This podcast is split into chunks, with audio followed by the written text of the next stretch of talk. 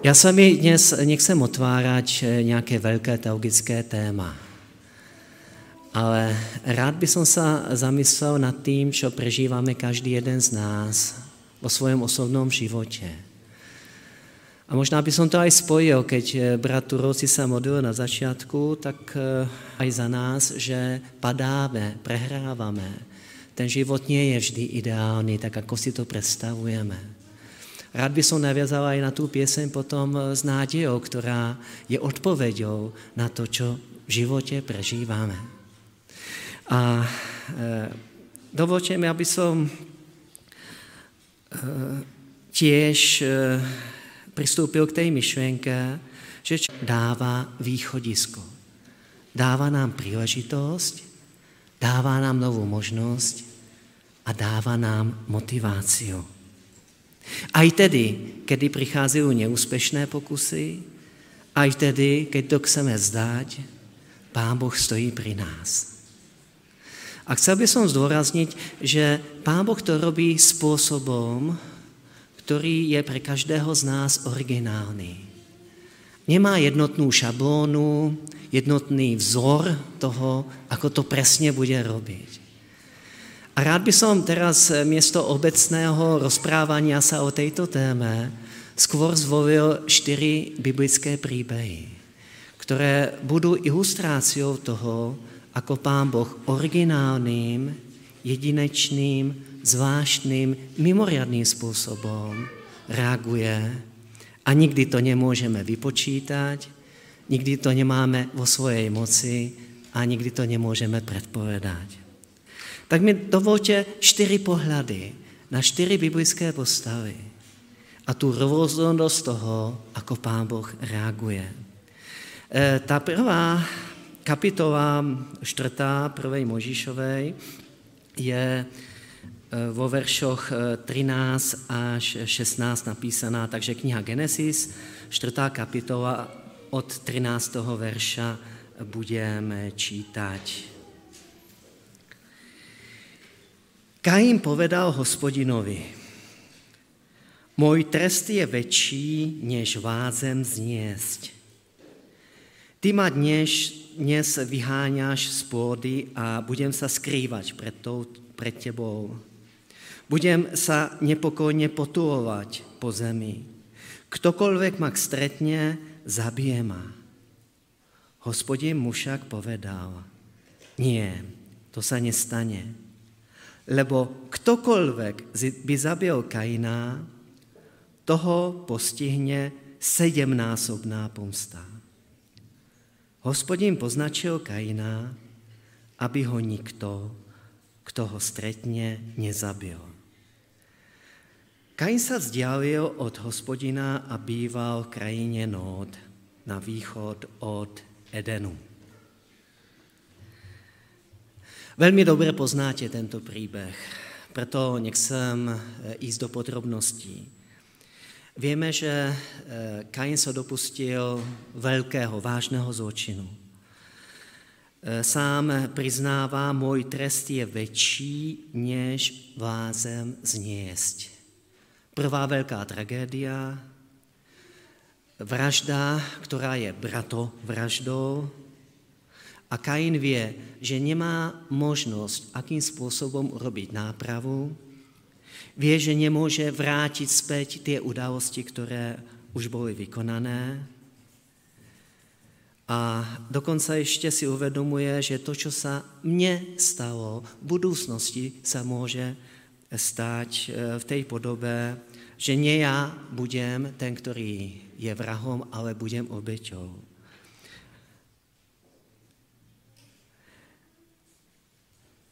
Pán Boh reaguje eh, v tomto prípade spôsobom, ktorý by som na prvý pohľad nečakal. Neviem, aká je vaša skúsenosť.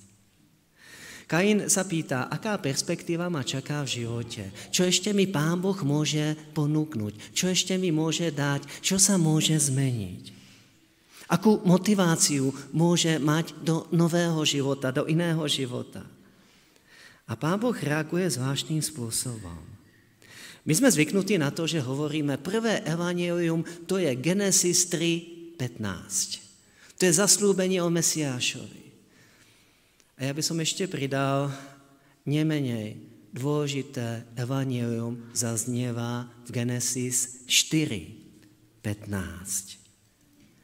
Tam je napísané, hospodin mu však povedal, nie, to sa nestane, lebo ktokoľvek by zabil Kaina, toho postihne sedemnásobná pomsta. Hospodin poznačil Kaina, aby ho nikto, kdo ho stretne, nezabil. Kain a dostává ochranu? Je prirodzené, keď čítame knihe Zjavenia 7. kapitole, 14. kapitole, že pečať, znamenie a ochranu dostávajú tí vykúpení, tí, ktorí sú na Božej strane, tí, ktorí prešli ten veľký zápas a zvíťazili v krvi baránkovej. No ale Kain, vrah, dostáva pečať? Ako je to možné? To pán Boh e, nevidí, že tá situácia je úplne iná? Zaslúži sa to tento človek? On ochraňuje Kaina? Aké posolstvo prichádza Kainovi v tomto prípade, v tejto situácii? Kain, ja ťa mám rád tak isto ako predtým. Môj vzťah k tebe sa nezmenil. Moja láska zostala tá istá. Mám ťa rád takisto ako predtým. Je milosťou zahrnutý. Dostáva novú príležitosť, novú šancu. Rozpoznaní Božej lásky, Božej veľkej milosti. Božieho priznania sa napriek všetkému. Nová príležitosť. Nie je to posolstvo pre všetkých, ktorí zvíhali veľmi tragickým, vážnym spôsobom. Nie je to posolstvo pre tých, ktorí si myslia, že už nemajú šancu, už nemajú príležitosť. Už nemajú nádej. Pán Boh je vždy pripravený začať znova a pokračovať v tom boji ďalej. Pán Boh je pripravený. Rád by som teraz otvoril druhý príbeh, ktorý je iný. Iný hlavne v tom Božom prístupe. Myslím na zase, a dneska budem otvárať známe postavy. Genesis 12. kapitola, 10. až 13. verš. Abraham. Genesis 12. Eh, kapitola od 10. verša budem čítať. Keď krajine nastal hlad, Abrám odišiel do Egypta, aby tam začas pobudol, lebo v krajine sa veľmi rozšíril hlad. Keď sa chystali vojsť do Egypta, povedal svojej žene Sáraj. Pozri sa, ja viem, že si žena krásneho sladu. Keď ťa uvidia egyptiania, povedia si, toto je jeho žena, mňa zabijú, teba si nechajú nažive. Povedz teda, že si moja sestra, aby sa mi pri tebe, teba e, vodilo dobré a zostal som tvojou zásluhou nažive. Príbeh Abraháma, e, nebudem sa opakovať, e, poznáme tento príbeh mnohí z vás od detskej sobotnej školy. Vychádza dlhú cestu z Babylona, ktorá meria tisíc tá zem plná mlieka a medu, tam je sucho, prázdno, hlad, nedostatok. Abraham, ako je tu napísané v texte, nie v každých prekladoch, to hebrejské slovo vraví, že zostúpil do Egypta. Keď sa povie v biblickej terminológii zostúpil, tak to znamená, že duchovne idem dole. Odchádzam preč v tú chvíľu od Pána Boha, a dávam sa pod ochranu niekoho iného. A je to pravda, pretože Egypt to nebola len e, krajina v tom politickom význame, ale to slovo Egypt znamenalo doslova egyptského boha ptaha a celý ten Egypt bol veľkým chrámom pohanským chrámom, kam sa tí ľudia buď utiekali, alebo kde bývali. Abraham zostúpil dole, išiel preč od hospodina. No a pretože potom jedno zvíhanie pôsobí ďalšie, tak e, čítame to, čo som vyjadril v biblickom texte, že chce zapierať svoju ženu. Ja sa nechcem do detajlov týmto príbehom zaoberať, ale chcem vystihnúť pointu. Čo Pán Boh ponúka v tejto chvíli? Ako reaguje? A tá reakcia je veľmi zvláštna. Od 14. verša budem čítať, aby sme to mali e, v tom príbehu zasadené. Keď Abraham prišiel do Egypta, egyptiania videli, že je to žena veľmi krásna. Uvidel ju aj Faraón, uvideli ju aj faraónovi dvorania, vychválili ju pred faraónom a odviedli ju do jeho paláca. Ten pre ňu s Abrámom dobre e, zaobchádzal, takže mal ovce, dobytok, osly, sluhov, súšky, osvice a ťavy. Hospodin však postihol faraóna a jeho dom ťažkými údermi pre Sáraj, Abrámovu ženu. Faraón zavolal Abráma a povedal mu, čo si mi to urobil? Prečo si mi nepovedal, že je to tvoja žena? Prečo si povedal, že je to tvoja sestra? Ja som si ju preto vzal za ženu. Tu teda máš svoju ženu, ber si ju a choď. Faraón ho potom zveril mužom, aby ho poslali preč aj s jeho ženou a so všetkým, čo mal.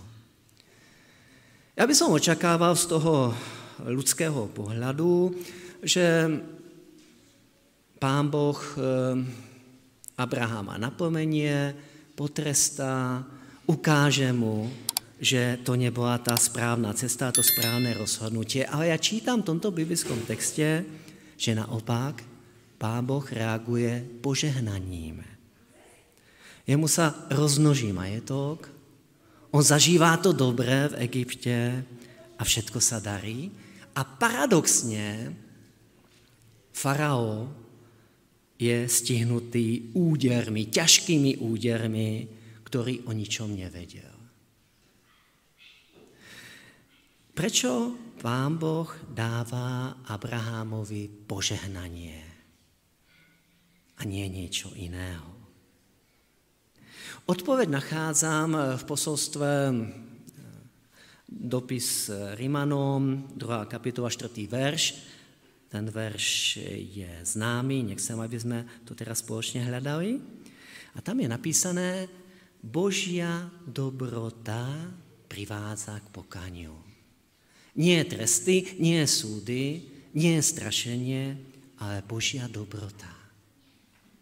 Pán Boh chce, aby Božia dobrota, jeho dobrota bola tou, ktorá motivuje svojho služobníka k tomu, aby nasmeroval svoj život tam, kde bol predtým.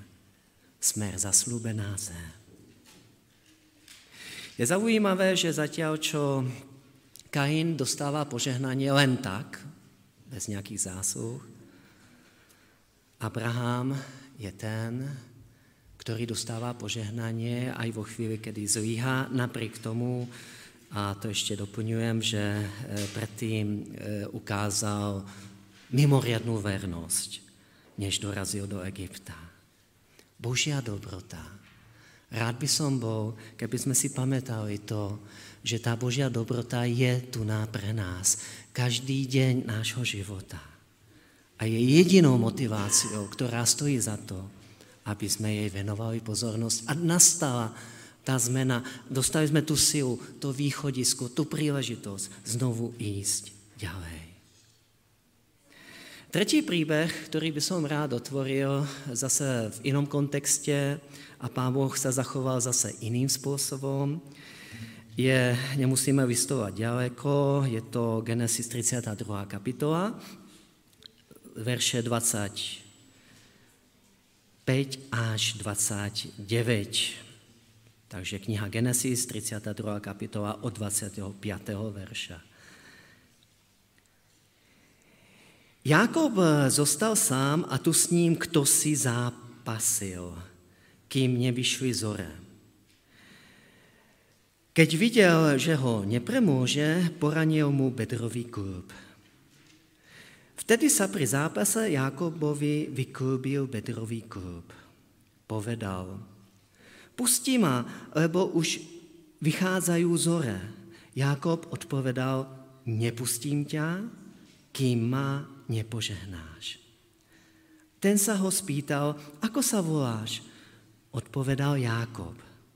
Ten povedal, už sa nebudeš volať Jákob, ale Izrael, lebo si zápasil s Bohom i s ľuďmi a zvíťazil si.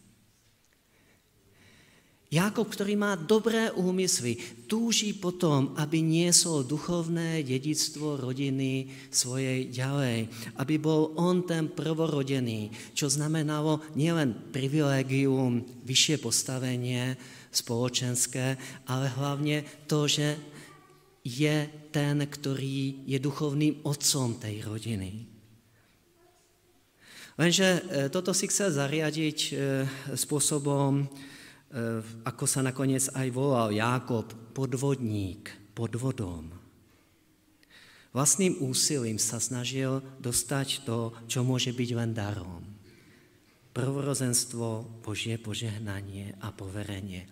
No a potom prichádza tých druhých 20 rokov, kedy čaká na novú príležitosť, ktorú mu Pán Boh dá. A tá nová príležitosť prichádza. Prichádza po druhých rokoch, kedy už jeho matka nežije, kedy sa už vracia e, na miesto, ktoré je poznamenané minulosťou. No a prichádzame k obdobiu, alebo k situácii, kedy Jákob vie, že na druhej strane toho potoka je Ezav a nie je sám. Má 400 ozbrojených mužov a on už nemá žiadny iný chytrý podvodný plán, čo by vymyslel. Nemá žiadne prostriedky na to, aby zachránil seba a svoju rodinu, svojich najbližších. To všetko môže jednu noc skončiť. Čo vybudoval dlhé roky, môže zaniknúť. A tak ide na kolena, modlí sa, hľadá Božiu vôľu, hľadá Božie riešenie to riešenie prichádza takým zvláštnym spôsobom. Prichádza kto si, kto s ním tú noc zápasí, bojuje. On poznáva, že to nie je Ezáv, ani nikto iný. A v určitom momente poznáva, že je to Pán Boh sám. Zatiaľ, čo Abrám dostáva požehnanie bez toho, e, že by v tú chvíľu, ako sa ukázal ako verný, tak Jákob musí o požehnanie zápasiť, musí bojovať. A ten zápas, keď je už vedený do konca, eh, keď už vychádza tá ranná zora, tak do toho Pán Boh chce odísť z toho zápasu, ale Jákob vyjadri tú vetu, ktorá je veľmi dôležitá. Nepustím sa ťa, pokiaľ mi ty nepožehnáš. Dostali ste sa tiež, bratia a sestry, do takých situácií, že ste sa držali Pána Boha a povedali, nie, ja sa ťa nepustím, pokiaľ ty mi nepožehnáš. Tá vytrvalosť, bojovnosť, v tom dobrom slova zmysle, zápas, nepustiť sa Pána Boha. Pán Boh bol pripravený dať požehnanie, ale až po tomto boji. A čo sa zmenilo? To je krásne vidieť v tých menách. Z Jákoba, ktorý je v preklade podvodník, sa stáva Izrael, to znamená zápasí Boh. Víťazstvo je možné dosiahnuť len tedy, kedy Boh zápasí v našich životoch. Iným spôsobom to nejde. Zápasiací Boh v nás je zárukou nášho víťazstva. No a potom ešte aj to krásne premenovanie toho miesta Peniel. Tvár Božia. Obrátená tvár Božia smerom k nám. Čo to znamená? Že Boh je plný milosti, lásky, zľutovania, prívetivý, priateľský. Nepustím sa ťa, pokiaľ mi ty nepožehnáš. No a dovolte mi ešte pristúpiť tej štvrtej postave, ktorá je zase iná. A to je ten biblický text, ktorý sme četli, eh, čítali, pardon, sme čítali. 5. Mojžišova 31, 1 až 3. Potom odišiel Možíš oznámiť všetky tieto slova celému Izraelu. Povedal im, dnes mám 120 rokov, nebudem už môcť vychádzať ani vchádzať a hospodin mi povedal, neprejdeš cez Jordán. Hospodin tvoj Boh pôjde pred tebou, vyhubí tieto národy a ty ich ovládneš. Jozua pôjde pred tebou na druhú stranu, ako povedal hospodin. Kruté slova pre Mojžíša neprejdeš tento Jordán. Abrám po tom, čo zlíhal, je Pánom Bohom požehnaný a Mojžíš, ktorý sa dopustil podľa biblických príbehov jedného zlíhania, vážneho zlíhania, kedy mal osloviť skalu raz, nemal udrieť dvakrát, tak kvôli tomu neprejde Jordán nepôjde do zaslúbenej zeme, kam smeroval celý život, 40 rokov čakal na tú chvíľu. A teraz o tú možnosť, príležitosť prichádza. Vytúžený cieľ, kam nakoniec nedvojde. Čo ponúka Pán Boh svojmu služobníkovi v túto chvíľu? Čo mu dáva? Čo ho ešte môže potešiť? Čo ešte môže mať radosť? Keď po 120 rokoch života a služby a vernej služby nestúpi do zaslúbenej zeme. A Pán Boh jedná. Pán Boh jedná, 5. Možišova 34.4, kúsok ďalej, tam je napísané, hospodin mu povedal, toto je krajina, ktorú som pod prísahou slúbil Abrahámovi, Izákovi a Jákobovi, keď som povedal, dám ju tvojmu potomstvu. Dovolil som ti ju uvidieť na vlastné oči, do nej však nevojdeš. Tak toto má byť to potešenie, ktoré ho čaká na konci jeho života. A viete, že to potešenie Mojžiš mal? A prečo? V tom biblickom texte je to napísané. Môžeš, ty tam nepôjdeš, ale pôjde tam tvoj ľud, tvoje duchovné potomstvo. Keď sa dívame na postoje Možíša pri putovaní púšťou, tak to najdôležitejšie je, a môžem to vyjadriť tej situácii, kedy prosí Pána Boha, môžeš im, prosím, izraelskému ľudu ten hriech odpustiť. Pokiaľ nie, tak ma vymáš z knihy života, ktorú píšeš. A neviem, či by som mal vôbec odvahu takto sa modliť. Vymáš ma z knihy života, ako by som nebol a už ani nikdy neexistoval. Prísť o to, čo je tým najväčším Božím darom a nakoniec sa toho zriekať? A o to som si uvedomil, že Možíš je ten, ktorému robí radosť toho, že vidí tých druhých, že dostávajú Božie požehnanie. Robí mi radosť v živote to, že vidím, ako tým druhým sa darí dobre, ale mne sa pritom nedarí. Vidím, prípadne rozpoznávam Božie požehnanie inde, ale sám sa trápim a nemám. Nestalo sa vám to v živote, že ste to takto prežívali? Mali ste nefalšovnú radosť, že ten druhý dostáva, ale vy nemáte. Možíš bol pred obrazom Ježíša a asi vieme prečo pretože on mal tú túžbu pre toho druhého viacej než pre seba. Dobre, štyri postavy biblické. ale aké ponaučenie.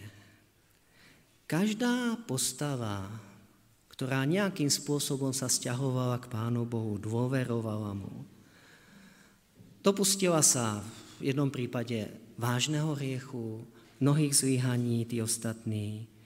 Dokonce v tom, dokonca v tom prípade Kaina to bola priamo zbura proti Pánu Bohu, proti tým najzákladnejším hodnotám života.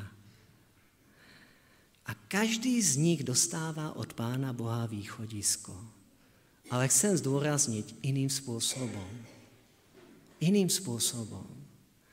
Nemôžeme napríklad zobrať šabónu, vzorec Kaina a povedať presne takým spôsobom Pán Boh bude s každým jednať. To nie je pravda. Pán Boh pristupuje ku každému z vás, z nás iným spôsobom. Každý z vás je originál. No a potom ešte by som rád eh, zdôraznil, že pristupuje nečakaným spôsobom.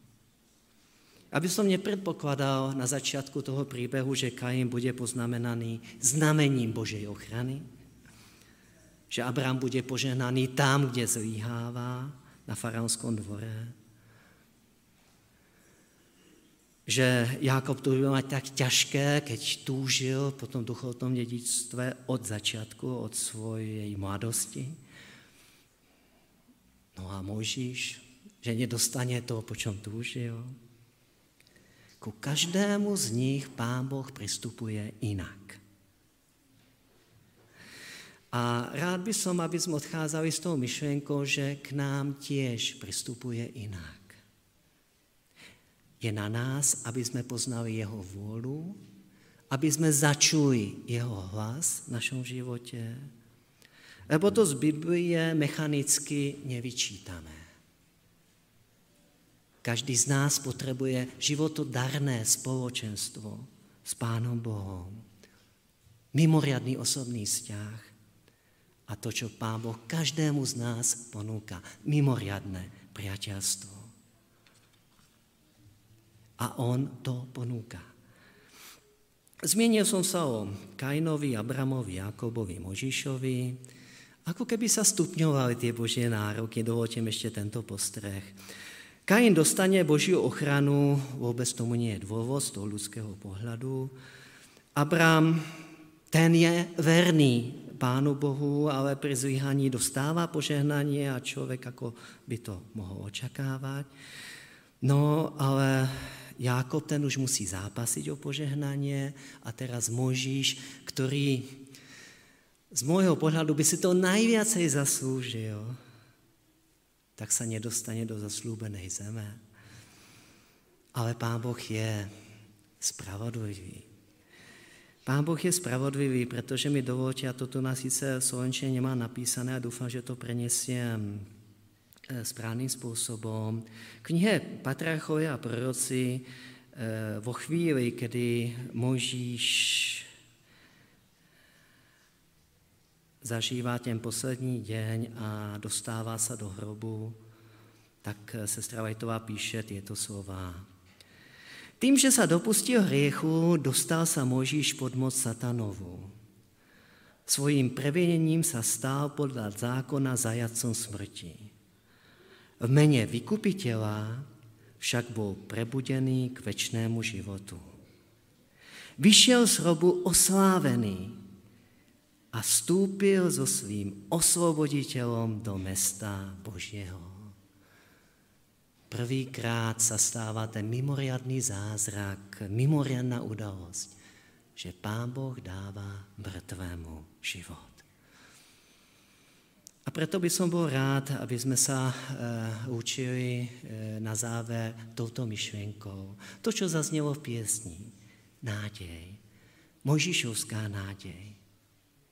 Nádej, že všetci smerujeme do Božieho mesta. Áno, môžeme na tej ceste prežívať rôzne situácie.